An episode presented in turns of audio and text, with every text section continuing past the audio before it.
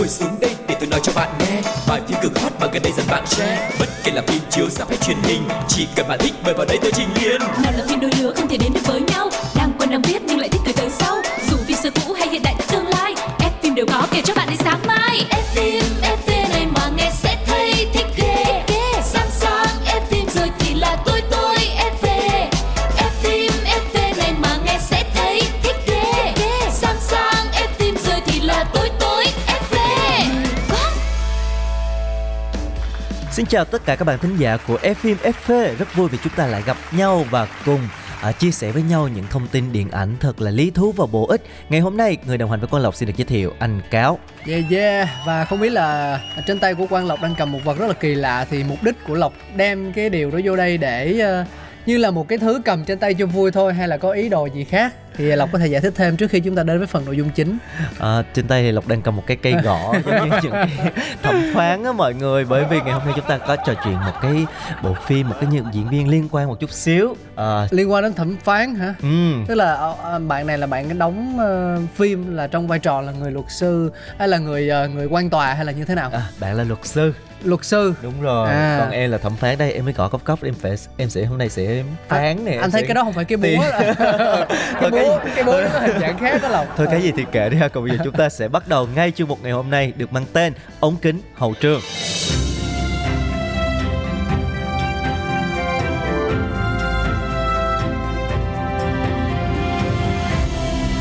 Ống kính hậu trường. Chào mừng các bạn đã đến với chương mục ống kính hậu trường. Và ở ngày hôm nay chúng ta sẽ cùng trò chuyện về một trong những nữ diễn viên hot nhất hiện nay, đó chính là Park Eun Bin. Như thế này quý vị ạ, Extraordinary Attorney Woo đang là bộ phim hot hiện nay, là bộ phim được tìm kiếm nhiều nhất tại xứ Kim Chi, Hàn Quốc. Nhờ độ nổi tiếng bùng nổ của phim, danh tiếng và cachet của dàn diễn viên đều tăng một cách gọi là vượt bậc. Và dành cho ai mà chưa biết bộ phim này thì bộ phim này nói về câu chuyện của cô nàng Woo Young Woo, một cô gái trẻ thông minh với trí nhớ rất là vượt trội nhưng lại thiếu kỹ năng xã hội do mắc chứng bệnh tự kỷ. Và bắt đầu công việc đầu tiên tại công ty với tư cách là luật sư thì Woo Young Woo phải đối mặt với những cái thách thức và định kiến bên ngoài phòng xử án khi mà cô thắng các vụ kiện với sự giúp đỡ của luật sư tập sự là Lee Jun-ho do Kang Tae-oh thủ vai và luật sư cấp cao Chung Myung-sok do Kang Ki-yong thủ vai. Và cho đến nay thì bộ phim đã nhận được rất nhiều lời khen ngợi từ giới chuyên môn cũng như khán giả, với điểm nhấn chính là diễn xuất đáng kinh ngạc của nữ chính Park Eun Bin. Theo truyền thông Hàn Quốc, nữ chính Park Eun Bin đang nhận được thật là nhiều lời mời quảng cáo, cachet của cô cũng tăng gấp đôi.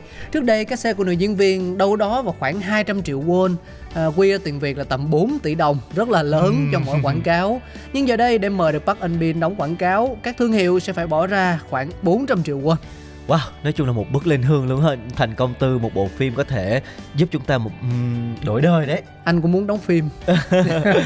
Và bây giờ thì chúng ta sẽ cùng tìm hiểu nhiều thông tin thú vị hơn về cô nàng này nha.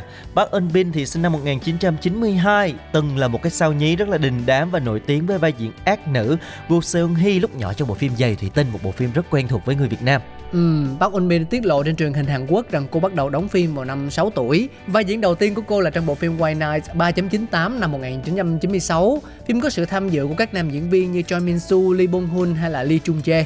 Toàn là những cái tên nam thần đình đám.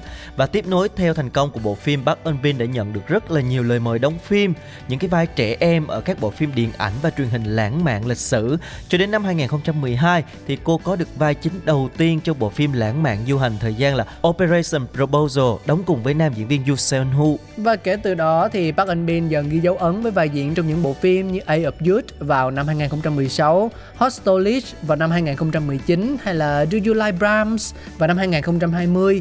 Tên tuổi của cô được biết đến rộng rãi toàn châu Á khi đóng vai thái tử Lee Hee trong bộ phim cổ trang nổi tiếng The King's Affection với Roo Woon. Có lẽ là rất là nhiều những cái bộ phim mà trong đó có lẽ là nhiều các bạn cũng đã xem rồi, nhưng mà phải đến bộ phim nữ luật sư kỳ lạ Woo Young Woo thì tên tuổi của nàng mới thật sự là vụt sáng trở lên hàng ngôi sao và được chú ý nhất hiện nay tại Hàn Quốc. Và trước khi đến với những thông tin tiếp theo, chúng ta hãy cùng lắng nghe một bài hát nhạc phim được mang tên là Pray.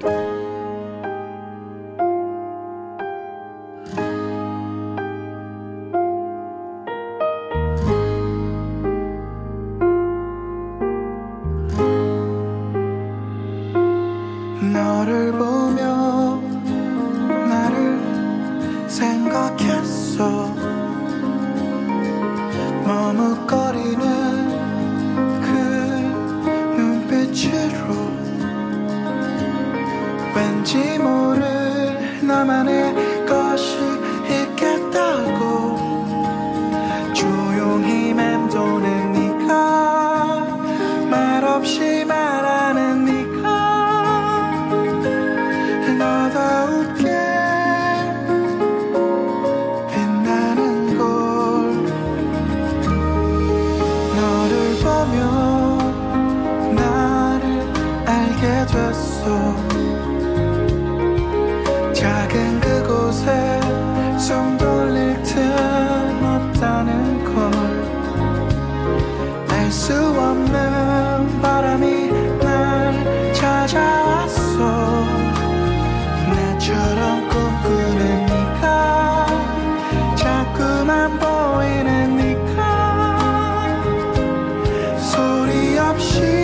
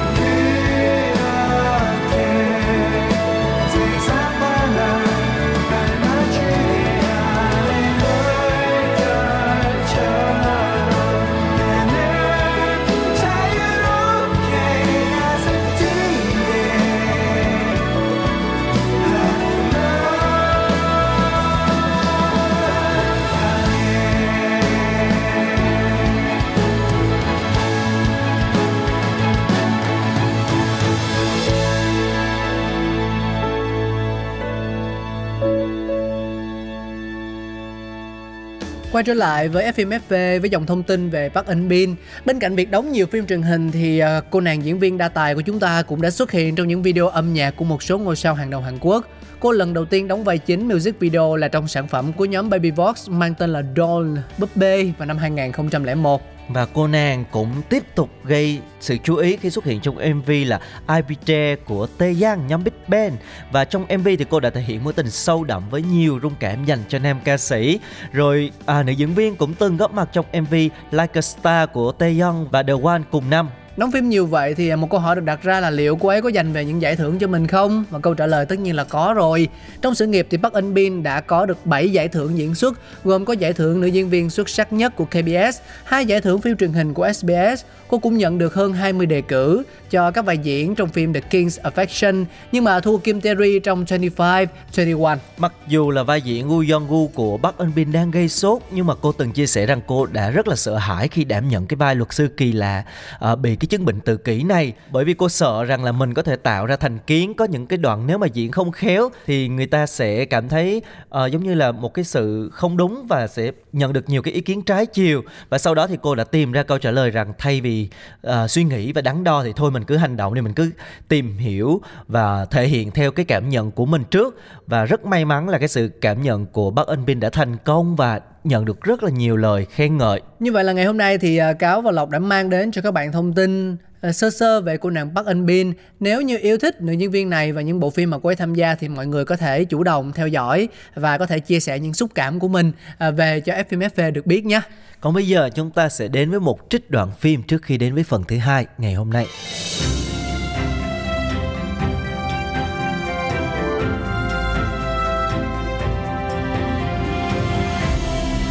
Đoạn phim ấn tượng.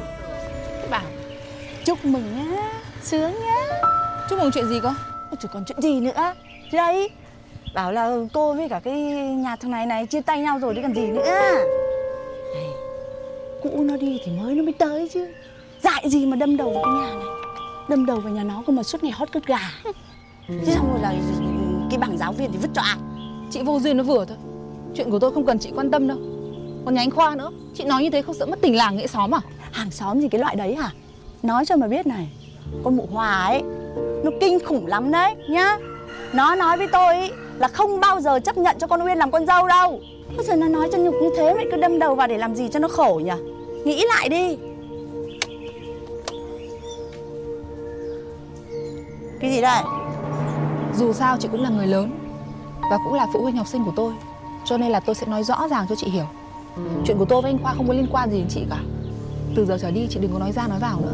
Gặp nhà anh Khoa thì chị nói xấu nhà tôi, gặp nhà tôi thì chị lại nói xấu nhà anh ấy là như nào. Chị đặt điều dựng chuyện như thế để làm gì? Cái gì? Mày bảo ai đặt điều dựng chuyện đấy hả? Lại còn không à? Này chị nói cho mày biết nhá, mày làm giáo viên ý, mày thông minh xinh đẹp, sao không tìm thằng nào mà lấy mà lại đi lấy cái thằng này? Hả? Mày không bỏ được cái thằng bán gà này à? Thích ý thì nói với chị một câu, chị lên trên huyện kia chị lùa 10 thằng xuống trong mày chọn thoải mái. Mày lấy cái thằng hãm tài này làm cái gì? Cả đời không ngẩng mặt lên được, suốt ngày đi vặt lông gà đấy. Cái gì? Thế nào là hãm tài? Thằng này, anh ấy có là vặt lông gà hay là vặt lông gì thì cũng là làm ăn lương thiện nhá. Ăn cắp bắt trộm của ai? Kiếm tiền bằng chính sức lao động của mình. Như thế gọi là hãm tài à? Ô, con này làm sao ấy nhở? Hả? Mày vẫn u mê à? Tao nói thế mà mày không mở mắt ra được à? Thế không phải là hãm tài à? Mày biết con mẹ Hòa mẹ nó nói gì về mày không? Nó bảo này, khi nào mày bước nửa bước chân về nhà nó nhá, làm con dâu nó sẽ để cho mày sống không bằng sống mà chết không bằng chết đâu. Ôi giời ơi, chẳng qua là thằng Khoa ấy, nó yêu mày, nó mê mày, chứ còn nó cái ngữ mày làm sao mà bước chân được vào nhà bà ấy làm con dâu. Cái con dâu gì mà bị hãm hiếp ấy. À quên, cưỡng hiếp. Mà bố lại còn chính diện nữa. Chị không ra chị, em không ra em. Mày tưởng mày xứng đáng làm con dâu nhà đấy à? Mặc dù nhá, trên người nó nhá, toàn phân gà nữa. Giời ơi, nói thế mà không mở. Đủ rồi đấy, mày đi làm gì đây? Chị độc mồm độc miệng nó vừa thôi. Hai nhà chúng tôi sát vách bao nhiêu năm, nhưng nào chẳng lẽ lại không rõ à? Nhà bác Tiền với bác Hòa sống như nào, cả cái làng này biết, nhà tôi biết, cần gì chị phải trình bày. Á chà, mày làm sao? Mà kể cả là có va chạm chăng nữa nhá, thì cũng là xô bát xô đũa. Bản chất hai gia đình chẳng có vấn đề gì cả. Chúng tôi vẫn đến được với nhau, vẫn yêu thương nhau. Nếu không phải vì chị đâm bên nọ chọc bên kia thì làm gì có chuyện gì xảy ra. Á chà, mày định lấy cái giọng giáo viên ra đây mày dạy hả? Này chị nói cho mày biết nhá, khi nào mà mày dạy được con tao nhá thì lúc đấy mày hẵng dở trò ra mày dạy tao nhá. Mày tưởng hay ho lắm đấy à? Được rồi, đã thế tao để cho hai đứa chúng mày lấy nhau. Khi nào cả nhà nó kéo ra nó sỉ nhục mày, nó mắng chửi mày, nó nói mày, nó đặt điều cho mày, thì lúc đấy mày mới trắng mắt ra nhá. Việc của nhà chị à? Việc của nhà tao thế đấy. Tôi đi đây.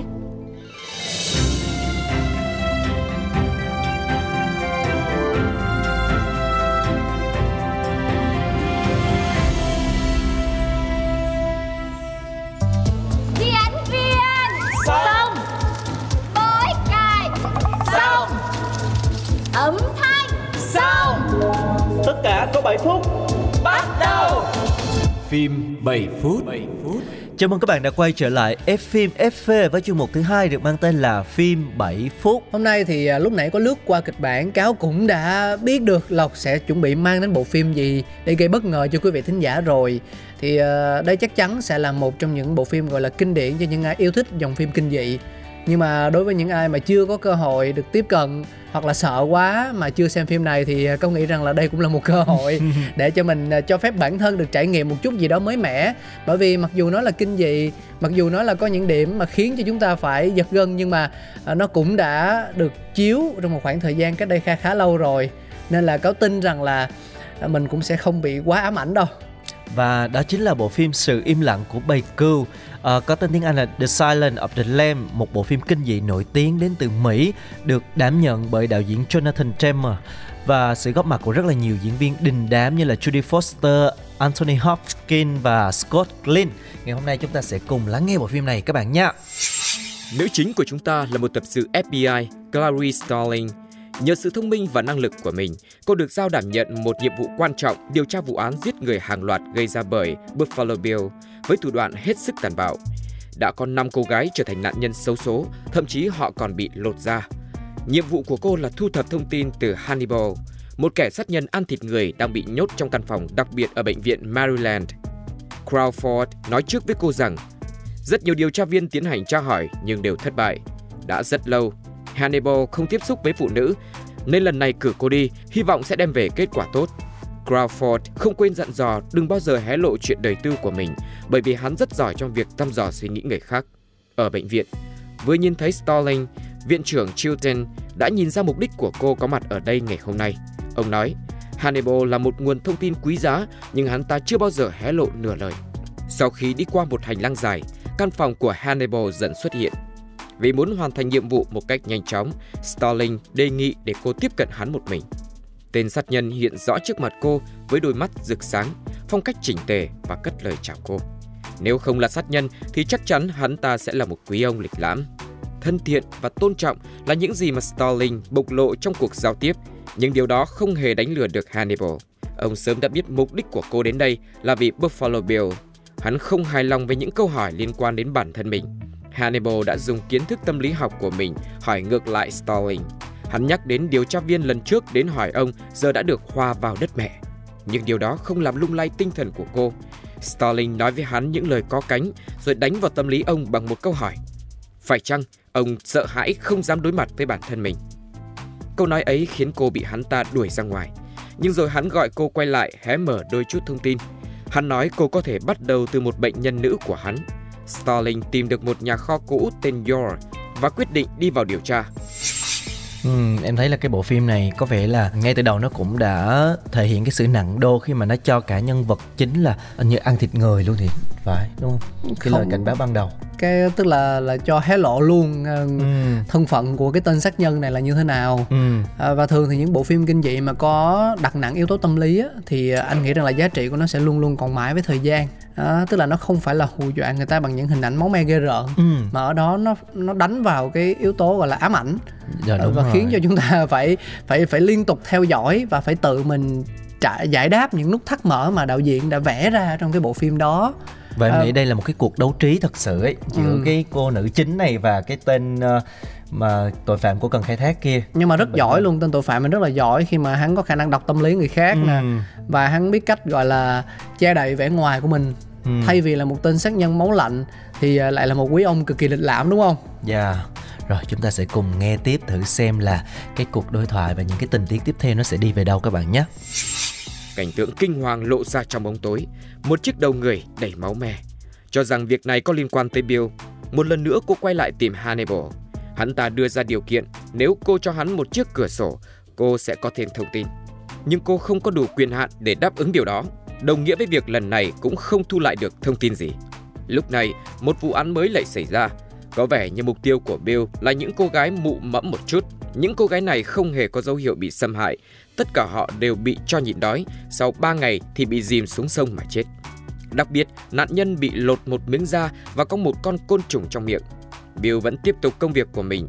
Nạn nhân bị bắt cóc lần này là con gái của thượng nghị sĩ Đảng Cộng Hòa. Sự kiện này tốn không ít giấy mực của báo chí. Bà ấy còn trực tiếp cầu xin Bill tha cho cô con gái tội nghiệp của mình. Trên TV, áp lực công việc ngày càng lớn, Starling quyết định tìm đến Hannibal cùng một vài tài liệu quan trọng.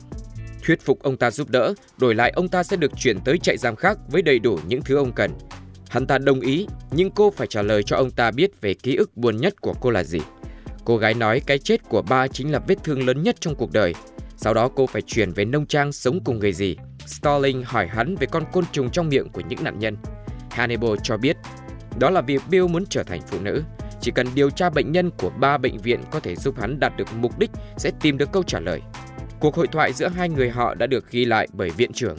Ông ta tìm đến Hannibal nói rằng hắn đã bị Starling lừa. Chỉ cần cho ông ta biết được tên thật của Bill, ông ta sẽ đưa Hannibal đến nhà tù mới. Hannibal không dễ tin tưởng tuyệt đối nên chỉ cung cấp một nửa thông tin là sự thật. Những gì còn lại ông ta sẽ được biết khi mình đến được chỗ ở mới. Hannibal đang được đưa đến nhà tù mới với thân hình bị trói chặt. Đến nơi, bà nghị sĩ cũng có mặt. Bà ấy nói chỉ cần con gái bà được thả ra thì bà ta sẽ giúp ông chuyển đến nơi ở tốt hơn cùng những yêu cầu mà ông muốn. Hannibal nói ra những thông tin cá nhân của Bill. Starling không tin vào những lời nói ấy nên đã tìm đến Hannibal. Hắn ta muốn biết thêm thông tin của cô để đổi lấy thứ cô muốn. Hắn ta muốn biết tại sao cô chỉ ở lại nhà dì cô 2 tháng. Ánh mắt đẫm buồn hiện lên trên khuôn mặt Starling. Cô kể lại đêm mưa hôm ấy, cô đã tận mắt chứng kiến cảnh dì cô đâm chết những chú cừu. Tiếng kêu của chúng như những lát chanh đang chà sát lên vết thương lòng của mình. Cô đã giúp đàn cừu chạy trốn, nhưng cảnh tượng đau lòng ấy đã khắc sâu trong tâm trí lũ cừu. Không một con cừu nào cử động đôi chân. Cô vội vã kéo lấy một con cừu chạy đi nhưng đã bị cảnh sát bắt lại. Dì cô đã đưa cô tới nương nhờ cô nhi viện, còn chú cừu vẫn phải nhận lấy cái chết. Từ khoảnh khắc ấy, mỗi khi nhắm mắt, tiếng kêu thảm khốc của bầy cừu lại vang lên trong tâm trí cô. Hannibal ví con gái của bà nghị sĩ là chú cừu đáng thương và hỏi cô chỉ cần chú cừu ấy được sống thì cô sẽ không còn bị ám ảnh bởi tiếng kêu của cừu đúng không? Chưa kịp đưa ra câu trả lời thì cô đã bị lôi ra ngoài. Hannibal không quên cổ vũ nữ chính của chúng ta đi tìm Bill bằng chính bản thân mình. Cái chi tiết bầy cừu, anh Cáo nghĩ gì về cái chi tiết này?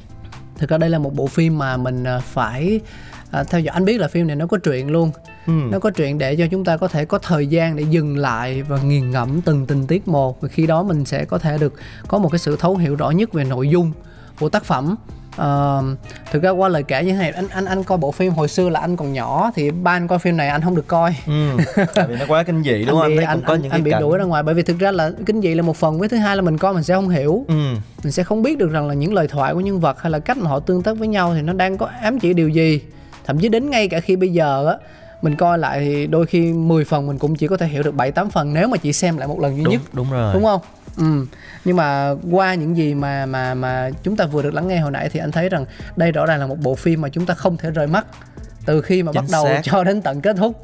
Bởi vì có cảm giác như chỉ cần mình bỏ lỡ một giây nào đó thôi thì mình sẽ bị không hiểu á, mình phải xem lại á. Đúng rồi, em cũng đang rất là thắc mắc tại sao cái tên tội phạm đó lại hỏi những cái câu nó liên quan gợi mở về cái ký ức của cái cô này.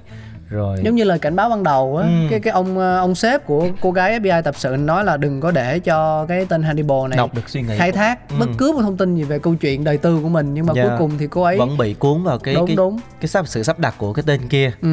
Liệu rằng là nó sẽ dẫn đến cái gì đúng không? Không biết, là không thể nào mà dễ dàng vậy được. Chắc chắn là sẽ có một vấn đề gì đó xảy ra với nhân vật chính. Chúng ta hãy cùng tiếp tục theo dõi các bạn nha. Đêm đó, Hannibal muốn thêm đồ ăn, nhân lúc hai tên cảnh sát đang thu dọn, hắn ta đã dùng chiếc bút mà mình lấy trộm được trên người viện trưởng, mở khóa còng tay và khóa một tên cảnh sát, cắn nát nửa mặt viên cảnh sát còn lại, xịt hơi cay và quay lại đánh chết tên cảnh sát bị còng tay. Quá trình diễn ra khiến người xem phải rợn tóc gáy. Bên ngoài, thang máy cứ chạy liên tục từ tầng 3 lên tầng 5 và ngược lại, cảnh sát chạy đến tìm hiểu nguyên nhân. Tất cả hốt hoảng khi thấy một đồng nghiệp của mình đang bị treo giữa phòng trong trạng thái bụng bị rạch. Người còn lại đang thều thào bò dưới sàn với khuôn mặt dập nát và sự mất tích của Hannibal. Không chỉ thế, những giọt máu lần lượt rơi xuống từ nóc thang máy. Đội trưởng cho người lên kiểm tra, một người đàn ông đang nằm úp bị lột da nhưng không phải Hannibal. Người được đưa đi không phải là cảnh sát mà chính là Hannibal. Hắn ta thành công thoát thân. Về phía Starling, dựa vào những ám hiệu mà Hannibal hé lộ, cô đã tìm ra mấu chốt. Người bị hại đầu tiên là người quen của Bill. Hắn không muốn cảnh sát tìm thấy cô nên đã dìm cô xuống nước. Starling tìm đến người nhà của nạn nhân đầu tiên, mở chiếc tủ, cô nhìn thấy chiếc váy được trang trí bởi hai hình thoi làm từ da. Một manh mối nữa hé lộ, hung thủ là một người giỏi may vá. Hắn lột vùng da mông, lưng của các cô gái để may đồ. Nạn nhân mập là vì da của họ sẽ nhiều hơn.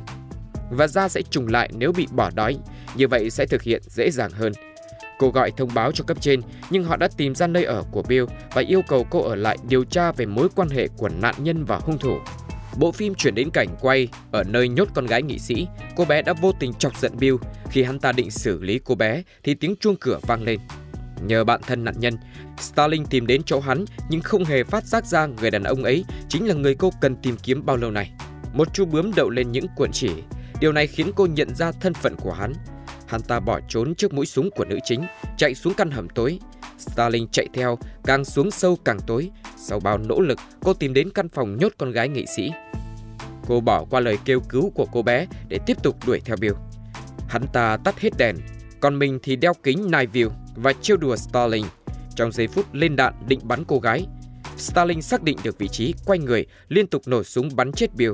Cô và con gái nghị sĩ an toàn trở ra, vụ án kết thúc, Starling trở thành điều tra viên FBI. Trong bữa tiệc, Hannibal không quên gọi điện chúc mừng cô.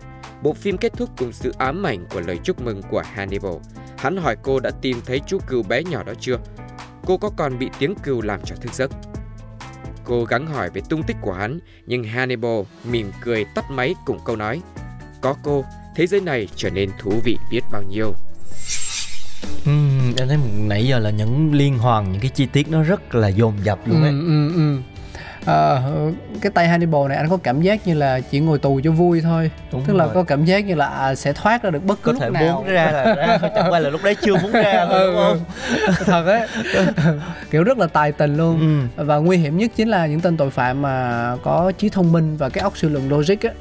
Và chính điều đó mà thực ra là anh phải nể phục những cái người mà xây dựng nên tác phẩm này. Bởi vì bản thân họ cũng phải là, trong đầu của họ cũng phải chứa đựng những cái gì đó rất là ghê gớm và kinh khủng mới có thể lèo lái cái xúc cảm và suy nghĩ của người xem kinh khủng đến như vậy. Bởi vì mình sẽ không biết trước được tình huống nó sẽ diễn ra tiếp theo là như thế nào. Thì khi mà xem bộ phim này, anh nghĩ rằng là cái phần mà gây ám ảnh nhiều nhất về những cái chi tiết máu me nó chỉ là một phần thôi.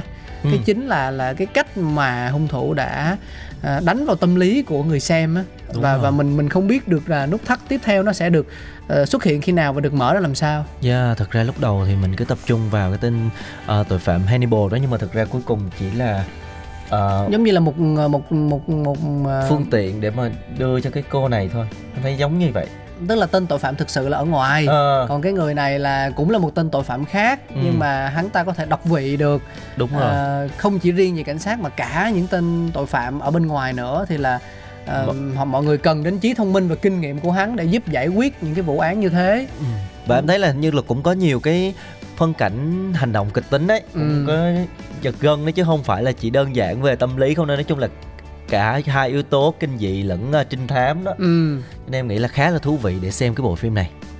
Mọi người mặc dù là hồi nãy kết quả thì cũng đã được hé lộ rồi, kết thúc phim nó như thế nào thì chúng ta chắc là cũng đã không có gì phải úp mở với nhau, nhưng mà vẫn nên xem nếu trong trường hợp mà mình đã vô tình bỏ qua mất một cái siêu phẩm điện ảnh như thế này. Thực ra là biết trước kết quả cũng sẽ giúp cho chúng ta đỡ sợ phần nào, đúng không? Như vậy. Nhưng mà quan trọng là những cái tình tiết, những cái diễn biến trong phim nó vẫn rất là hấp dẫn. Em thấy là cái toàn bộ cái quá trình từ đầu đến cuối nó đều có những cái sự việc liên tiếp nhau, và nó sẽ làm cho người xem không có bị chán, sẽ là bị cuốn theo từ đầu đến cuối. Thì đây là một cái lựa chọn không tồi để cho chúng ta có thể theo dõi. Các bạn hãy nhớ tìm xem bộ phim Sự Im Lặng của Bạch Cường nha. Đến đây thì F-phim FV cũng đã gần hết thời lượng của mình rồi. Cảm ơn quý vị thính giả rất nhiều đã dành thời gian đồng hành cùng với chúng tôi. Và Cáo Lộc cũng sẽ quay trở lại trong những số phát sóng kỳ sau. Mọi người nhớ ủng hộ nhé. Xin chào và hẹn gặp lại. Ngồi xuống đây để tôi nói cho bạn nghe bài phim cực hot mà gần đây dần bạn share. Bất kể là phim chiếu rạp hay truyền hình, chỉ cần bạn thích mời vào đây tôi trình liền. Nào là phim đôi lứa không thể đến được